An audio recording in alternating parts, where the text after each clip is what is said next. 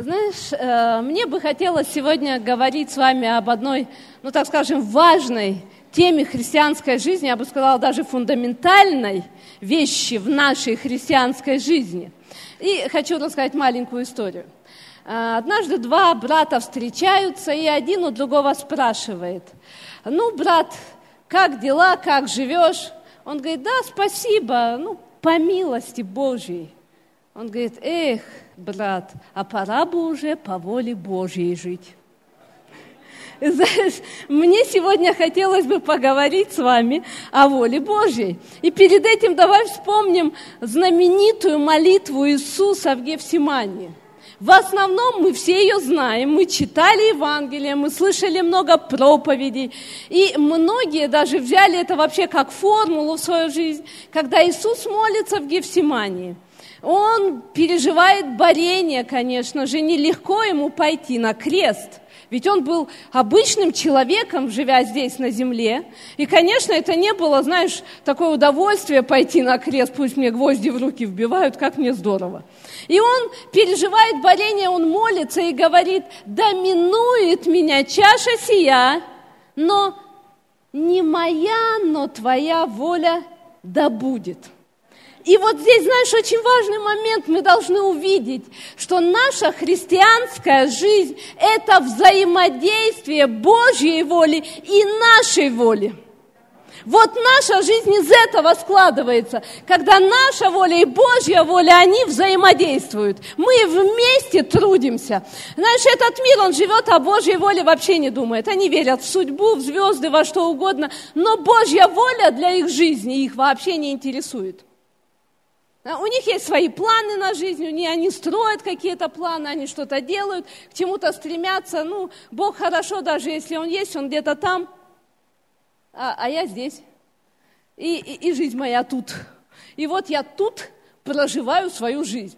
Но мы, как христиане, если мы не получим откровение, если мы не возьмем это, если мы не будем здраво в это верить, в то, что наша жизнь – это взаимодействие, скажи еще раз это слово со мной, взаимодействие.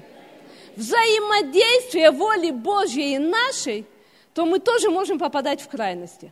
Потому что, знаешь, вот есть две крайности в этом. Одни христиане, я видела таких, встречалась много раз, когда одни говорят, знаешь, они берут это и говорят: «Да будет, Господи, воля Твоя». Не моя, не моя, Твоя воля, Господь. Знаешь, так звучит духовно, очень свято выглядит. И знаешь, они так это вот до крайности. Моей вообще не будет, пусть вообще. Не, я тут никто, ничто, вот я тут где-то там на задворках, пусть Твоя воля будет. И как бы вроде духовно не звучало, но если это довести до крайности, это приведет к пассивности впоследствии. Вы слышали, как люди иногда говорят: «Ну, на все воля Божья». Опять же, выражение-то очень духовное. Но часто-то оно является для многих людей прикрытием своего ничего не делания. Ну, как бы пусть воля там. Вот если Бог что-то хочет, пусть делает. Я со студентами разговариваю, говорю: «Слушай, у тебя там долг образовался, давай будем там молиться, верить. Что ты делаешь, чтобы закрыть долг?» «Ну, я жду». «Чего ждешь? Ты будешь дальше учиться?» «Ну, если Бог хочет». Или я говорю кому-нибудь: «Слушай, тебе надо пойти в библейский центр в этом году». Говорю тем, кто не учился прямо сейчас. И говорят: «Ну да». Я говорю: «Ну давай». Ну, если Бог хочет, Он что-то с этим сделает. То есть Он сам как-то должен взять. Знаешь, такая картина выглядит, знаешь, вот за веревочку привязали. И вот Бог, ты если хочешь, что-то делай с этим. И там на этой веревочке тащут тебя куда-нибудь. А я тут вот как бы не разумею, что делаю, куда иду. Пусть Бог сам сделает. Слушай, а ты-то хочешь? Бог-то точно хочет. А ты-то хочешь? Ну тогда начинай действовать, тогда взаимодействие воли твоей и Божьей принесет результат. А когда ты сидишь и думаешь, ну пусть Бог что-нибудь с этим сделает, понимаешь, это не то вообще, как Бог с нами, с людьми работает. Я не вижу и нигде не видела в Писании, чтобы Бог так работал. Он нас с тобой даже силой не спасает вообще. Однажды при сотворении Бог почтил человека и дал нам свободную волю. И теперь в этой свободной воле Он предлагает нам: выбирай. Я тебе предлагаю благословение, а вот здесь проклятие, но выбор за тобой. Вообще сегодня у нас из пожертвований так в одной, знаешь, линии идет слово. Совсем, что было до меня тоже. Бог так сделал. Но смотрите, Бог предлагает: давай. Выбирай. Понимаешь, это не так, что... Бог не делает так, чтобы мы пришли к такому состоянию. Это вот сказка была давным-давно в советское время. Я уж теперь название не помню. Там какая-то краса, длинная коса. Да, ее там в это подводное царство. Вот это я точно помню. Там этот злой царь подводного царства ее заколдовал. И она такая: а что воля? А что не воля? Все равно. И вот, знаешь, прикрываясь духовным выражением, ну, на все воля Божья, к сожалению, часто некоторые занимают через это пассивную позицию. Ну, хочет Бог, сделает. А как Он без тебя это сделает? Поэтому взаимодействие, скажи, взаимодействие. Взаимодействие. Он не будет делать вместо тебя. Понимаешь, существует вообще, в принципе, как минимум воля Божья, воля дьявола и воля человеческая. Поэтому, знаешь, вот не все, вот не на все воля Божья. На что-то есть бесовская воля, на что-то есть наша воля. Но наша воля лучше, чтобы соединилась с волей Божьей. Аллилуйя! Именно поэтому Писание говорит нам, что нам с тобой, скажи, нам с тобой, надо уразуметь, в чем есть воля Божья. Нам надо уразуметь. Нам надо искать, нам надо смотреть. Мы не просто спаслись, пришли и сели здесь. Следующее Бог желает, чтобы мы уразумели. Мы смотрели, в чем воля Божья, а в чем не воля Божья. А где там наша воля между этим проходит. Вот очень важно. Когда я в Минусинске была лидером домашней группы, у меня группа такая очень интересная была. В Минусинске есть педагогическое училище. И девочка, которая меня, в принципе, в церковь привела, она училась в этом училище. Потом у меня дома начали домашнюю группу. И у меня было 20 человек, девчонок в возрасте там, от 16 до 18 лет. Вот такой контингент. И вот эта девочка, которая, она как бы, ну, самая первая покаявшаяся, и мне там помогала эту ячейку вести, через какое-то время проходит, она уезжает сама из Саяногорска в Саяногорск, и мне оттуда уже девочки пишут, говорят: слушай, говорит, помоги, надо ее спасать. Она с парнем сожительствует. Причем этот парень, он своих детей от первой жены взял, привел, он просто, мы видим, как он ее просто использует, и они не в браке, живут вместе. Ну и я приезжаю к ней, чтобы пообщаться, у меня вообще в голове не укладывалось, как она могла это сделать. Она для нас, ну, достаточно такой пример была. И когда я ей говорю, слушай, ну ты что так, это же неправильно. И она такая: ну если Бог не хочет, ну пусть Он с этим что-нибудь сделает. То есть, у меня вопрос, то есть это как? То есть ты глаза открываешь и вдруг понимаешь, такая невидимая рука этого парня берет и вышвыривает из квартиры. То есть как это вообще вот должно как-то сверхъестественно произойти? Я говорю: послушай, ну Бог уже сказал, что все, что не в браке, это блуд, это грех. Что еще надо сделать? Дальше твоя воля должна начать взаимодействовать с Его волей. Когда ты видишь, что это неправильно, это грех, следующее твое действие – открыть дверь и сказать этому парню: гуляй. До свидания. Иди отсюда. Но она сидела и сказала: нет, Я не сделаю это, поэтому если Бог хочет, это так же, как мне некоторые говорят, ну, если Бог хочет, пусть Он что-то сделает, чтобы я в библейский центр пришел учиться. Опять же таки, как ты себе это представляешь? Он приходит, берет тебя, и завтра в 9 часов ты вдруг открываешь глаза и находишься на новогодней 20/3. Вот я себе так не представляю, у нас пока что, вот я пока таких чудес еще не видела. Ну, как правило, когда Бог, Он говорит тебе, ты говоришь, да, Господь, и потом ты утром открываешь глаза, встаешь, собираешься, одеваешься и едешь на новогоднюю 20/3. Как правило, и вот в этом есть взаимодействие воли Божьей и воли твоей. По-другому быть не может. И это вот одна крайность, когда человек, он говорит, да, ну, Господь, да будет воля твоя, ты сам что-то с этим делай, я тут посижу пока. И есть другая крайность, когда некоторые христиане вдруг получают откровение о том, что у них есть право выбора, и они свободные люди, и вообще у них свободная воля, аллилуйя. И тогда они говорят, все, я все могу, мне все можно, и живу, как я хочу, и я все могу. Только там в Писании написано еще «все могу в укрепляющем меня Иисусе Христе». То есть что-то надо укреплять, оказывается, в тебе. Не все-то ты сам по себе можешь, оказывается, чего-то укреплять надо. Но некоторые думают так, знаешь, как будто бы вот они... У меня сразу куча сказок в голове.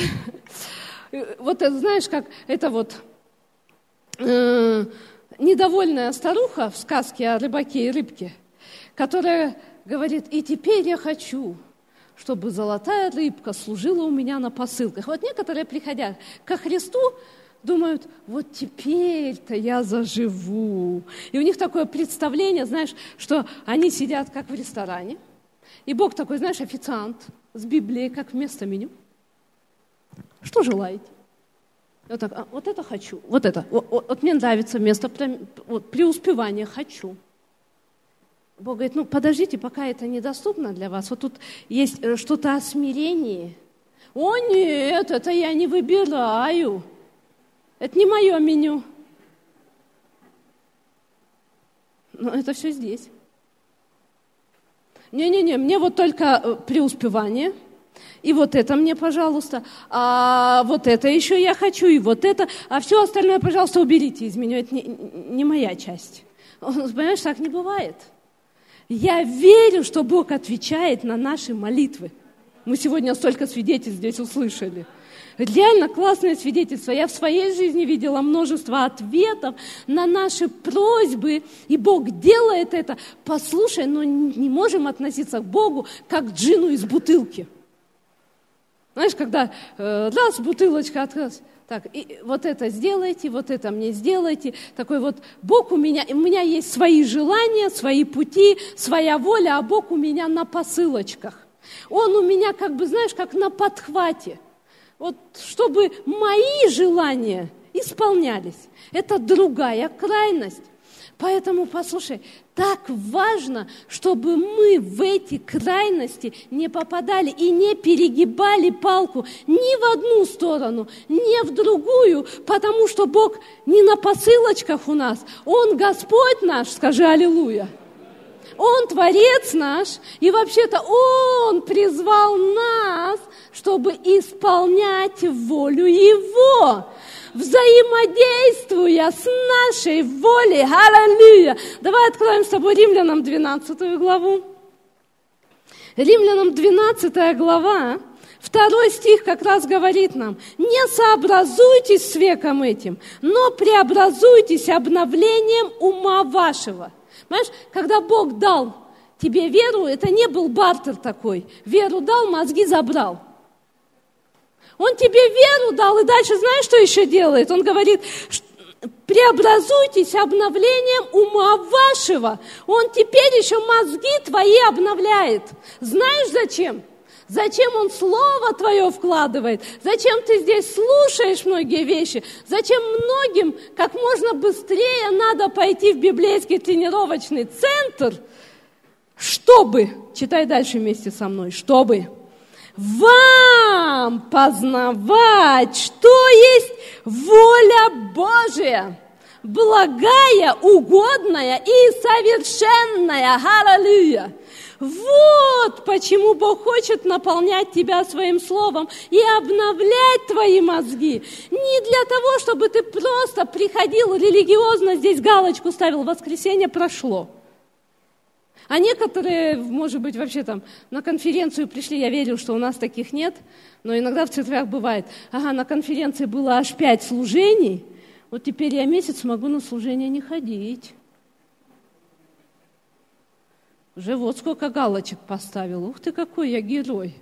Послушай, Бог говорит, чтобы твой разум обновлялся, чтобы ты мог познать, скажи, познать. Познать волю Божью, потому что невозможно взаимодействовать или исполнять то, о чем ты вообще не знаешь. Ну как ты можешь исполнять то, чего не знаешь? Ну вот, Бог, я хочу волю твою исполнить. Аллилуйя! А что исполнять-то? Так вот, надо познавать, как исполнять волю Божию, и что это за воля Божья, она в самом деле есть. И вот этот великий Бог, знаешь, мы верим, мы понимаем, мы хотим. Но иногда, знаешь, что-то, и мы даже все вместе с вами молимся молитвой. «Отче наш», в которой есть важные слова, «Да будет воля твоя на земле, как на небе». Мне всегда интересно, знаешь, вопрос задать. А все ли вправду, вот когда молятся этими словами, для кого-то это просто слова, или это реально то, чего ты хочешь? Ну надо так молиться, молюсь. А на самом ли деле ты хочешь? Если на самом деле хочешь, будешь стараться узнать, в чем воля. И вроде бы все это понимаем, все знаем, но почему-то, знаешь, иногда уходим от этого. И кажется, как можно затмить великого Бога? Я размышляла, я думала об этом. Вообще, возможно ли величие Божие, Его планы затмить в нашей жизни? Как это может происходить вообще? Знаешь, когда я училась в 1 классе, по крайней мере, может быть, и раньше что-то такое было, но это то, что я очень сильно запомнила. Я помнила, что я училась в 1 классе, и мама сказала, что будет солнечное затмение. Это сейчас, знаешь, это. Очки и солнечные есть, все что угодно. У нас тогда вообще такой дефицит был. Знаешь, я Богу благодарна вообще, что получилось так, что я могла жить и в советское время, и в это время. То есть мы такие... Люди моего возраста, мы на серединке, мы и там пожили, и здесь пожили, мы и ту жизнь знаем, и эту жизнь знаем, потому что очень часто молодежи о чем-то говоришь, они не понимают тебя. Моя дочь однажды принесла с библиотеки книгу, она ее в запой читала, но мне пришлось настолько ответов ей отвечать. Книга называется, «Назад в прошлое» или «Путешествие в прошлое», что-то такое. И там 2 школьника попадают где-то в начало 80-х, где-то так, или конец 70-х, как раз наше начало школьного времени. И они там находятся, все это видят, эту жизнь, все описывается. Моя дочь читает какое-то время, потом прибегает через какое-то время, она говорит: «Мам, так у вас что, жвачки не было?» Я говорю: «Неа». У нас взрослые, старшие дети нас обманывали, лыжную мазь, зеленую. И говорят: «Жвачка». Чего-нибудь выменивали у нас. Потом через какое-то время говорят: «Мам, у вас что, телефонов не было?» Я говорю: не было. И не только сотовых, и простой-то еще надо найти было, где он был вообще, в какой квартире, или в каком доме, или на улице, где за квартал надо было бежать, если позвонить, и монетку специальную иметь. Знаешь, это так интересно, и ту жизнь знаешь, и эту жизнь знаешь. И когда нам сказали, что будет солнечное затмение, и мама сказала: «Будем смотреть, но нельзя смотреть просто на это, потому что можно сжечь сетчатку глаза». И сейчас многие люди, кто в мое время жил, поймут, о чем я говорю. Тут, наверное, такие есть. Когда мы брали следующее действие, как мы готовились к солнечному затмению? Мы брали стеклышко, били баночку какую-нибудь, Потом разводили костер или свечку. И что мы делали? Мы его коптили, чтобы оно стало черным. Кто понимает, о чем я говорю? Есть такие, кто тоже так делал? А, некоторые есть. И знаешь, мы коптили это стеклышко. Ну, конечно, это не было, знаешь, там, стекло. Маленькое стеклышко, да. Потом мы его даже чем-то держали. И вот через это стеклышко можно было смотреть солнечное затмение. И ты понимаешь, ну, это же ты не все солнце затмевал. Вокруг-то лучи оставались, и все это вокруг тебя действовало. Но что делал? Ты брал, и каким образом действие этого солнца на себя уменьшал? Ты это маленькое стеклышко просто приближал к своему глазу. И через него смотрел, и поэтому, понимаешь, оно на тебя уже не действовало, хотя вокруг оно было. Это, знаешь, вот этим маленьким стеклышком ты закрывал все. Ты знаешь, вот это очень важно, когда мы берем какие-то вещи и начинаем приближать их к своему сердцу. Эти вещи могут закрывать великого Бога от нас и Его грандиозную волю для нашей жизни. Эти незначительные вещи, маленькие вещи, если ты приближаешь их, ты закрываешь Божью волю. Ты знаешь, вообще 2 монетками я тут взяла.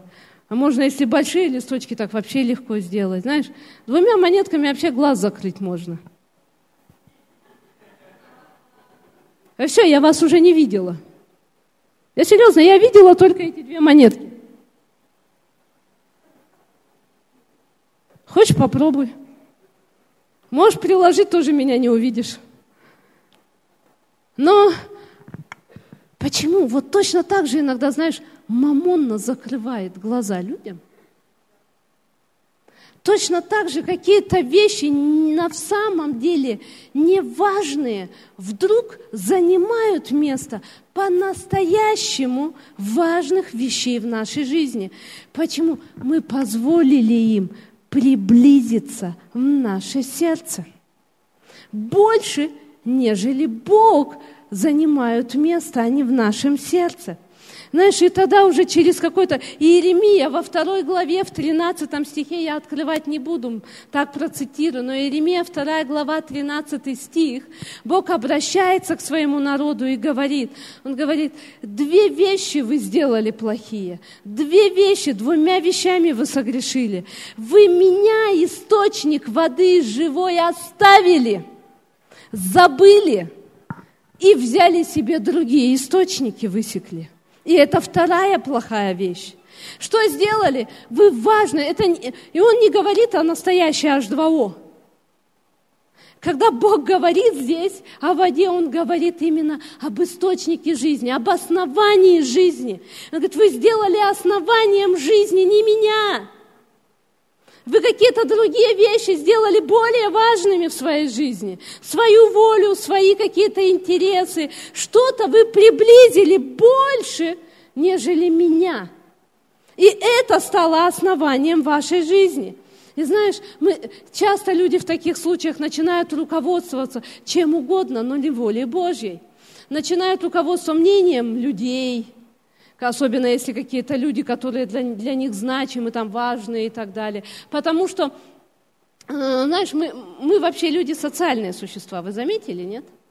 Нам очень трудно быть одним, и если человеку лучше одному, ну, вообще он отгораживается, это ненормально, это уже не здоровье. Но человек, он нуждается в том, чтобы вокруг него были люди. Мы так сотворены, мы так созданы. Но послушай, если люди влияют на тебя больше, нежели Бог, тогда это проблема. Тогда ты не тот источник берешь. Вы понимаете, о чем я говорю? Если что-то там заняло место больше, нежели Бог, тогда это проблема. Ты знаешь, иногда даже христиане, увлеченность такая порой занимает место Бога. Даже хорошими идеями увлеченность. Видели таких людей, иногда глаза горят. Вау, все, я понял, как мне разбогатеть. Я понял, как Бог хочет преуспевания в моей жизни. Я вот это сделаю, все. И ты смотришь, глаза горят. И все, он никого не слышит, ничего не слышит, он летит свою идею в жизнь воплощать. Но понимаешь, то, что это так горит, и то, что глаза так горят, это еще не факт, что это Бог. И поэтому, знаешь, дорогие христиане, что нам нужно сделать? Нам надо научиться вопрошать Бога. Время, скажи, время. Вопрошать Бога. Время нам надо научиться искать воли Божьей, чтобы взаимодействовать с ней вместе, чтобы мы могли взаимодействовать. И это самое лучшее, что мы можем сделать вообще, чтобы искать волю Божью. И знаешь, так интересно, что некоторые это не хотят Бога вопрошать. Вообще в Писании, Писание полно, особенно Ветхий Завет, да и Новый Завет, тем, как люди вопрошали Бога. И чем больше они Бога вопрошали, тем лучше у них все было. Чем, если вдруг они не вопрошали Бога, чаще всего они в проблемы попадали. Результат, когда они не вопрошали Бога, был не очень хорошим. Так вот, нам, когда мы живем с Господом, надо научиться Его вопрошать. Но, скажи, но. Ты знаешь, некоторые не хотят его вопрошать, потому что они знают, что Бог может сказать неудобное для них. Очень давно у нас как-то еще только-только служение для ребят-наркоманов поднималось, центры поднимались. У нас была домашняя группа для мам, для родителей, дети, чьи в реабилитационном центре. И вот меня однажды пригласили на эту домашнюю группу, я пришла, я общалась с ними. И все, что я слышала, это вот сыновья, дочери, вот они, вот им, вот они. Я говорю, дорогие мамы, а вы как? А давайте мы с вами помолимся. И я говорю, тоже это было как раз перед началом библейской школы. Я говорю, давайте мы помолимся. И о вашей воле, может, вам кому-то Бог скажет пойти в библейскую школу. И одна мама, остальные как бы вид делают хотя бы, а одна очень конкретно, я не буду молиться. Я говорю, а почему? Она говорит, а вдруг он скажет мне пойти в библейскую школу? А я говорю, ой-ой, однако точно скажет. Она, не-не-не, я же не могу. Я запланировала в этом году вот это я должна сделать, вот это, потом вот это. Ой, да, и на следующий год у меня еще вот это, и потом вот это. Не, я молиться не могу об этом. Я не буду Бога спрашивать. Понимаешь, Писание интересно, посмотрите. Мы здесь читали вместе с вами в этой 12 главе, что воля Божия, она благая, она угодная, она совершенная, то есть она для нас очень хорошая в итоге. Но знаешь, что там не написано, что она удобная, комфортная для нас. Вот если бы там было написано, что она комфортная для нас, наверное, бы многие не боялись спрашивать Бога о Его воле. Но когда там это не написано, все дело в том, что воля-то Божия, она благая, скажи, благая. Но не всегда это комфортно для нашей плоти, особенно в начале, когда мы в это только входим.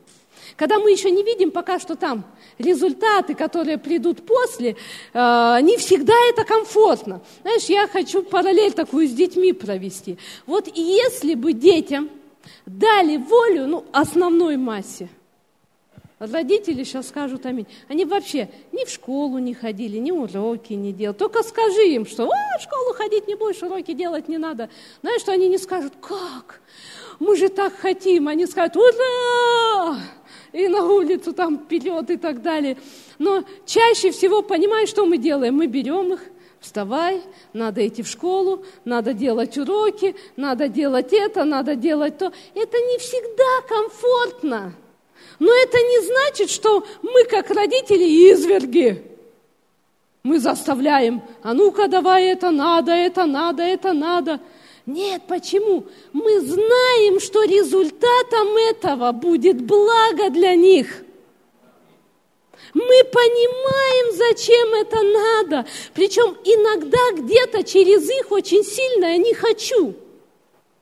Вот просто берешь и делаешь это, и потом смотришь, благо. Я помню, когда Эстер первый год в бассейн начала ходить, и сначала с такой радостью, столько эмоций, все классно. А потом какой-то момент, вдруг смотрю, не хочу на тренировке, не хочу это, не хочу туда. И я начала знать, а почему не хочешь? А потом я так аккуратно выяснила, у нее там что-то не получается в данный момент. Ну, что-то там не идет так, как надо, и поэтому она не хочет. Сначала я ей, конечно, объяснила, что, слушай, в жизни ты будешь встречаться много с ситуациями, где что-то будет не получаться. Это не значит, что это надо бросать. Это значит, надо быть более настойчивым в этих вещах. И она, я все равно не хочу. И какое-то время, где-то с месяц, я просто говорила так, я ее поднимала, говорю, так, у меня за абонемент заплачено, вставай, быстро рюкзачок в руки и вперед на тренировку. И когда это время прошло, и когда у нее начало получаться, теперь попробуй ей скажи, дочь, ты не пойдешь на тренировку, или там не надо ехать. Она наоборот, даже иногда говорит, вот это не получишь, вот это не сделаешь, в бассейн не пойдешь. Все сделаешь, чтобы только в бассейн пойти на тренировку. Или там где-то шмыгнула носом, мам, скорее закапай, а то я не хочу тренировку пропустить. Скорее что-то сделай с этим, я хочу на тренировке быть. Но был момент, когда пришлось брать и где-то вот таскать за шкварник, понимаешь? Но это не потому, что я изверг, я видела, что ей нужно этот момент пройти, победить, и теперь это очень здорово получается у нее. И знаешь, но мы иногда, знаешь, на Бога так смотрим. Когда Бог свою волю нам открывает, мы так смотрим. «О, Господь, Ты смерти моей хочешь». Это у меня так было. Знаешь, когда Бог сказал мне поедь в Новосибирск, а я всю жизнь в маленьком Минусинске прожила, в уютном, скромном таком. И Новосибирск – это что-то такое вообще страшное для меня было. Первые мои слова были к Богу. «Бог, Ты смерти моей хочешь». Но воля Божия, она благая, скажи, благая. Она благая, Бог не хочет твоей смерти, даже если это в твоих глазах на данный момент так выглядит. Знаешь, когда Бог мне сказал о библейской школе, что я покаялась зимой, потом я уехала туда, где я работала, на какое-то время я отступила, потому что была абсолютно одна. И еще грех был в моей жизни, потом я опять в отпуск приехала летом, и я просто с головой во все служения погрузилась, куда можно было ходить, везде ходила, и вдруг я услышала призыв в библейскую школу. И в моем сердце отзывалось. Я сказала, ой, Господь, так хочу, так хочу, так хочу. Ну, так страшно. А это 93-й год, а работы нет нигде. А у меня хорошая работа, я старшая медсестра. Я там получаю столько всяких за вредно, сельские, молодежные на селе, женские на селе, у меня зарплата такая. Бог, ну вот хочется, но страшно. А как я здесь жить буду? А здесь, в Минусинске, Абакане, вообще работы нет. Как я жить буду? Ну, думаю, ладно, взяла анкету, заполнила, сама хожу с этими мыслями и думаю, все, с голоду умирать. И вдруг слышу внутри себя голос. Посмотри в Писании. Кто-нибудь пошел за мной и умер с голоду из-за того, что повиновался мне. Я еще Библию не знала. Я только-только начала ее читать, поэтому я прибежала к человеку, который был, как можно сказать, наставник для меня. И я говорю, Дим, слушай, где в Библии написано, что вот он пошел за Богом, умер с голоду? Он на меня смотрит большими глазами, говорит, ты знаешь, 3 года Библию читаю, нигде еще этого не нашел. Я говорю, точно? Он говорит, точно. Я говорю, ладно, хорошо, Господь, с голоду не умрем, так и быть. Собираюсь, приезжаю к себе туда, где я работала. Представляешь, я работала в психиатрической больнице. Это только-только Советский Союз весь рухнул, тут все это вот. И я приезжаю, пишу заявление. Меня все спрашивают, а что ты увольняешься? У всех вообще странный вопрос, такая работа, все. Я такая, я горячая, я так люблю Господа. Я кричу, я иду в библейскую школу.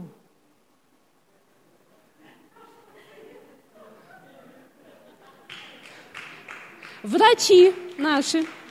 Я старшей сестрой работала, я вот в этих кругах, хотя я молодая была, но как-то вот так получилось, я очень быстро стала старшей сестрой, там это не очень просто было в том месте.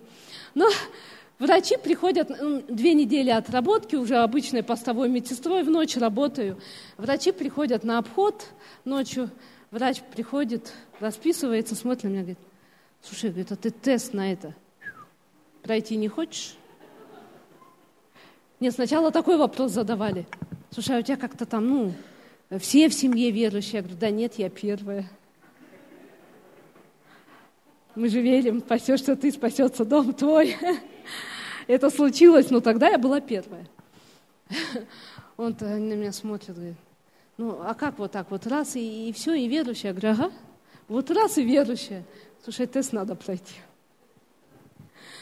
Другой врач приходит на обход, говорит, мы, говорит, знали, что работа у нас, она, отражается. А я 3 года там отработал. Говорит, что так быстро? Он говорит, ладно, вы там 10-15, 3 года, уже что-то очень быстро. И знаешь, давление приходило. Люди пытались повлиять на меня. Послушай, так важно, чтобы мы ничего не приблизили к своему сердцу настолько, чтобы закрыть волю Божью. Знаешь, когда Бог мне сказал, я уже закончила 2 года библейской школы, и Бог призывал меня. Сначала, знаешь, я такая, Господь, я так хочу где-то в начале церкви быть. И желание это Божье было во мне. Но я не искала, куда я должна поехать. И поэтому я закончила библейскую школу, я горю, я хочу. И там приезжают разные служители, пасторы из разных маленьких церквей, говорят, нам нужны служителя. И я такая, Опять другой приезжает, нам нужны люди, опять я. И там на тот момент пастор Руслан Белосевич, я прибегаю, я хочу туда поехать. Успокойся, сестра, все, сядь. И я такая обиженная была, вообще Бог, он твой голос не слышит. А сама не спрашиваю вообще у Бога, Бог, ты-то что хочешь? Просто я хочу. И если пастор это не это, значит Бог, он тебя не слышит. А сама не спрашиваю. Знаешь, потом мы приехали сюда, в Новосибирск. Я вообще поехала, с командой. Помогать здесь, молиться, в местоуказателях быть. И уже будучи здесь, Бог начинает говорить ко мне. А для меня Новосибирск и так монстр в моем понимании. А еще, представляете, мы были возле вокзальной магистрали, раздавали пригласительные, нас тут целый автобус Абакана приехал. Мы раздаем пригласительные, и там был возле гостиницы «Новосибирск» какой-то магазин очень-очень дорогой. И мы туда заходим, в то время же все миллионами. Вот я хорошо помню, что мы себе, так очень-очень натужились, там верили, молились, купили сапоги с подругой за 300 тысяч. Это деньги такие были вообще-то. Но это очень дорого было вообще, очень дорого. Это, наверное, сейчас как, не знаю, 3 тысячи, может быть, не знаю. Но для нас тогда это было, так дорого. Мы заходим в этот магазин, а там цены, мы так ходим, типа раздаем пригласительные, сами, конечно, на витрины смотрим, а там цены такие, галстук мужской лежит 1,5 миллиона. Ремень лежит женский, там 2 миллиона. Соответственно, люди там такие же ходят. А мы что, только после библейской школы у нас эти ботинки были, нам знакомый сапожник шил. Какие-то куртки китайские на барахолке купили, и такие счастливые были вообще. И вот в этой всей обстановке мы такие, через 15 минут, я понимаю, я не вижу сейчас, но я понимаю, что я где-то вот такая уже вся. Потому что я никого видеть не хочу. Я ничего видеть не могу. У меня состояние, как будто я уже вообще ниже плинтуса и вообще не человек я. И вот в этом состоянии я говорю, пошлите отсюда. Они говорят, да ты что, давай еще походим. Я не могу здесь ходить. Мы вылетаем с этого магазина. У меня состояние вообще. И вдруг я вижу видение. Я не вижу часто видение.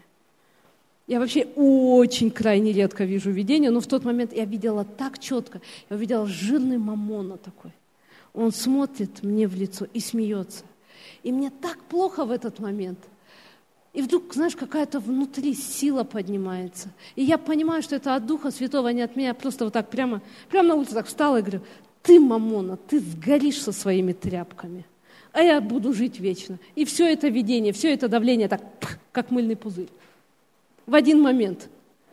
И знаешь, вот все мои вот эти переживания, и вдруг я приезжаю туда, в ту гостиницу, где мы жили, и вдруг я слышу, как Дух Святой говорит: я хочу, чтобы ты осталась здесь, в Новосибирске, помогать. Не, Бог, это не ты. Так не может быть. Этот Новосибирск, он же съест меня вообще, как тут жить вообще можно. Маш, иногда, знаешь, написано: воля Божия, она благая, но сразу просто нам это не видно. Иногда мы видим какие-то внешние вещи, которые кажутся нам страшными. Мы не видим за ними то благо, которое Богом для нас приготовлено. Аллилуйя! И поэтому я искала пути, как увильнуть, чтобы найти там, почему я не могу здесь остаться. И я уже начала, знаешь, так шерсть расстилать. Хорошо, Господь, вот ты мне, пусть вот так как-то ты мне это скажешь, чтобы я точно поняла, что это ты. Раз выхожу, один брат у нас был, охранник, и мы в Абакане в команде много вместе были, он всегда говорил: вот кого мы с Абакана никогда не отпустим, так это тебя, ты все, ты здесь, ты наша. И вдруг я с номера выхожу, первым делом он идет и говорит: слушай, а по вечерам каждый день пастор Руслан спрашивал: кто хочет здесь остаться? И все такие: да, с Рукина. Ты опусти руку, ты опусти, ты тоже опусти, так, с тобой мы поговорим. Опустите руки, все, до свидания, спокойной ночи. А я так сидела,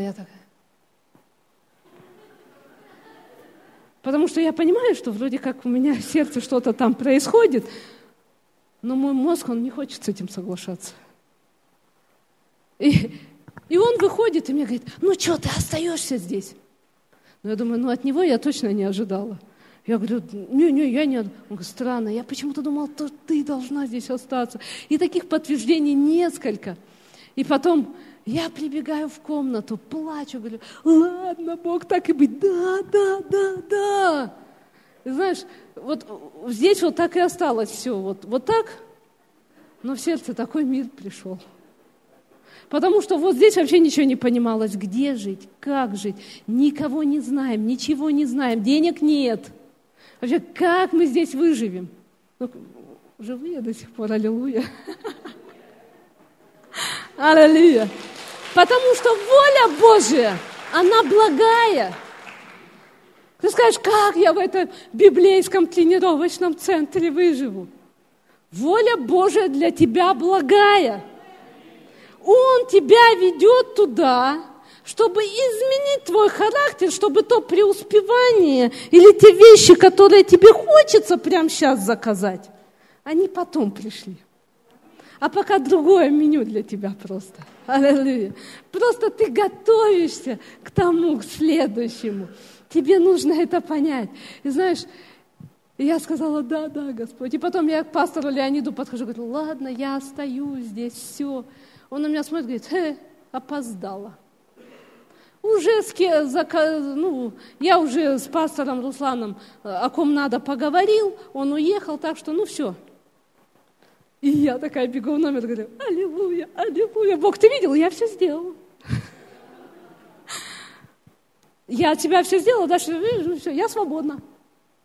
И я такая счастливая, что я свободна. Прихожу вечером ужинать, с ужина встаю уходить, прохожу мимо пастора Леонида, он говорит: так, ты сегодня вместе со всеми, кто остается, собираемся в холле.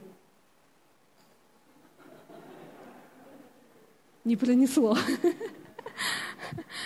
Но знаешь что? Еще раз говорю, воля Божия, она благая.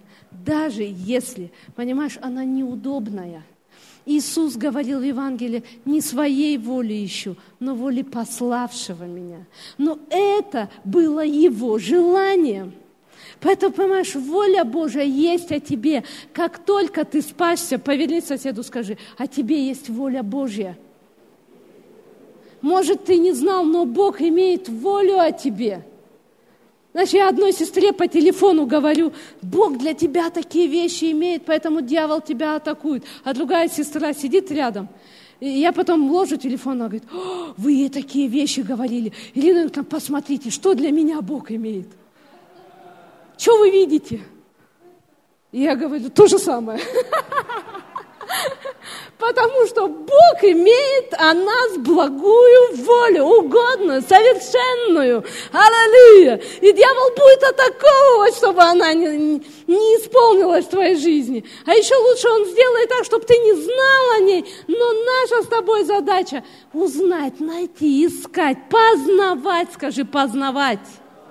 Познавать и вместе взаимодействуя с волей Божией и исполнять ее. Но знаешь, что некоторые христиане ведут себя, вот это слово интересно, знаешь, как шулеры.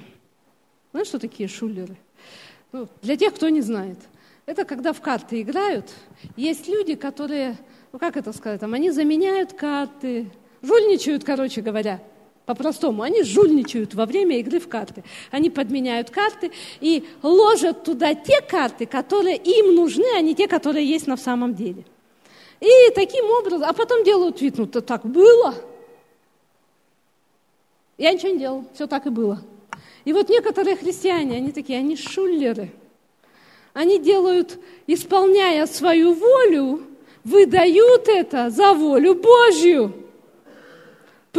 Обманывая сами, обманывая других, пытаясь выдавать свое за Божье. Послушай, Бог не хочет, чтобы мы были шулерами. Скажи, я не шулер. Я не шулер. Поэтому для того, чтобы тебе не быть шулером в Божьем Царстве, тебе надо познавать волю Божью, чтобы исполнять ее. Аллилуйя. Тебе надо знать ее, искать ее, чтобы ее исполнить. Я буду заканчивать, но давай посмотрим с тобой некоторые местописания. Ефесянам 5 глава 17 стих. Можно музыкантов? Ага, уже здесь. Молодцы. Ефесянам 5 глава.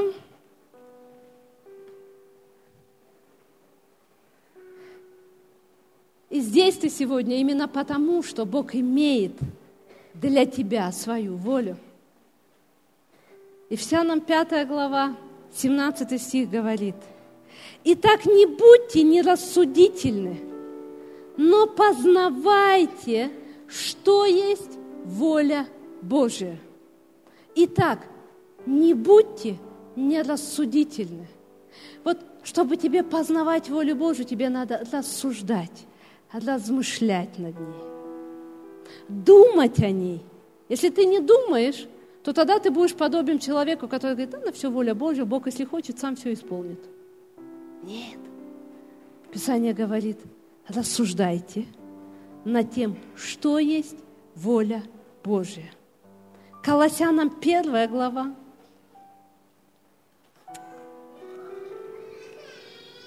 Девятый, 10 стих.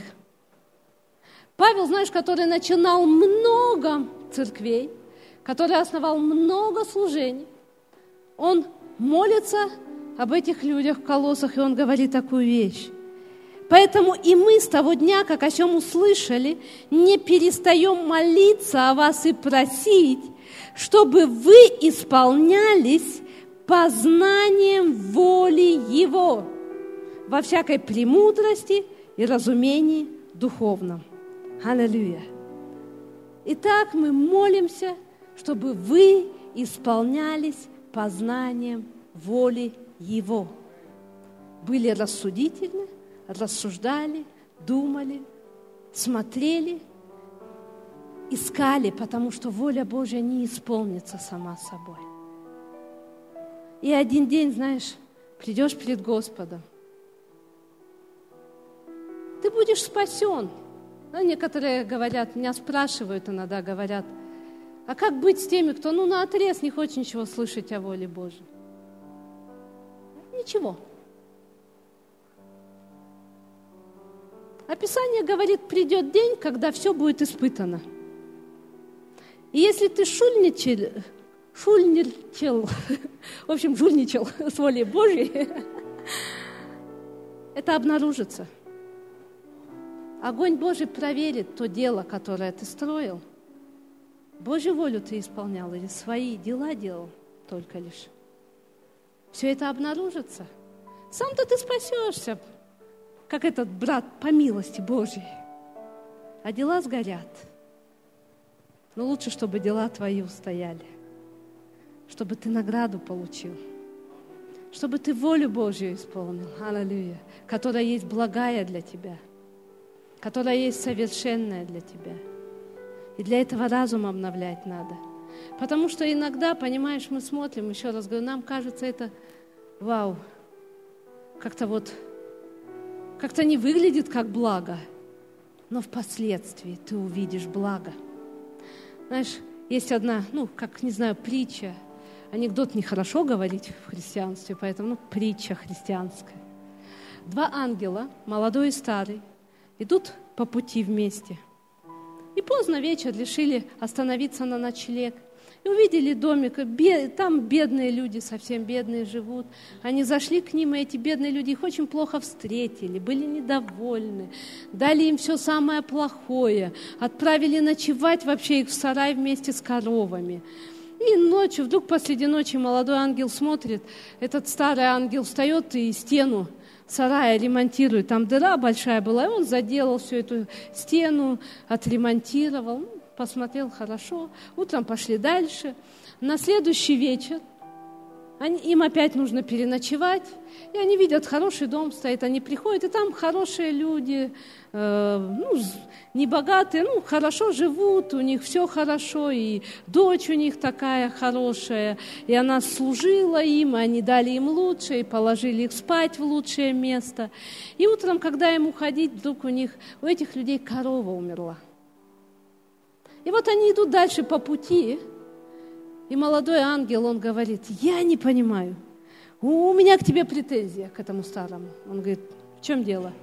Он говорит, объясни мне, почему ты так, эти плохо нас встретили, плохо к нам относились, а ты заделал им стену в сарае, отремонтировал, а эти люди так нас встречали, корова у них после нас умерла. Ты мог бы отвести смерть от этой коровы, увести это в сторону. И ты это не сделал. Почему?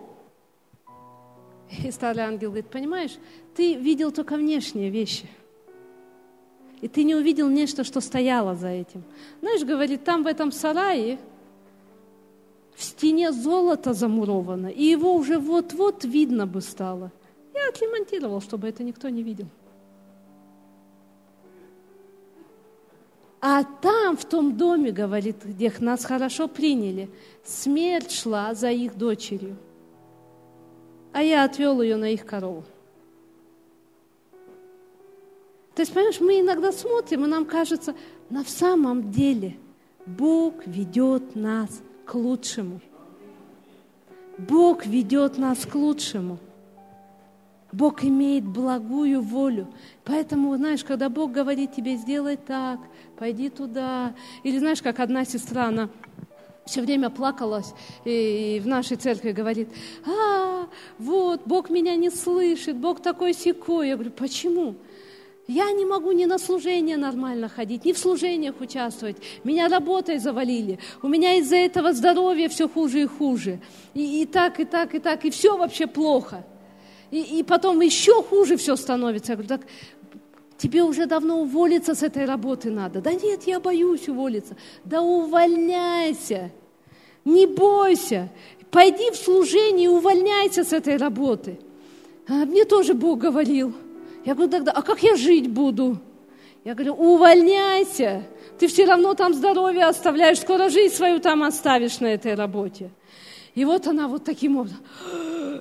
увольняется, и только она уволилась, как Бог открыл дверь на другую работу, где она просто сидит за компьютером целый день, а там она всякие заморозки тяжелые таскала. Она просто сидит за компьютером, она может участвовать в служении, она могла быть на всей конференции и бывает всегда на всех воскресных служениях. Аллилуйя! Но в тот момент, когда Бог ей говорил, оставь эту работу, понимаешь, а как я жить буду? Оставь эту работу. Если она так убивает твою жизнь, она не дает тебе исполнять волю Божью, оставляй эту работу. Бог имеет для нас волю благую. Аллилуйя.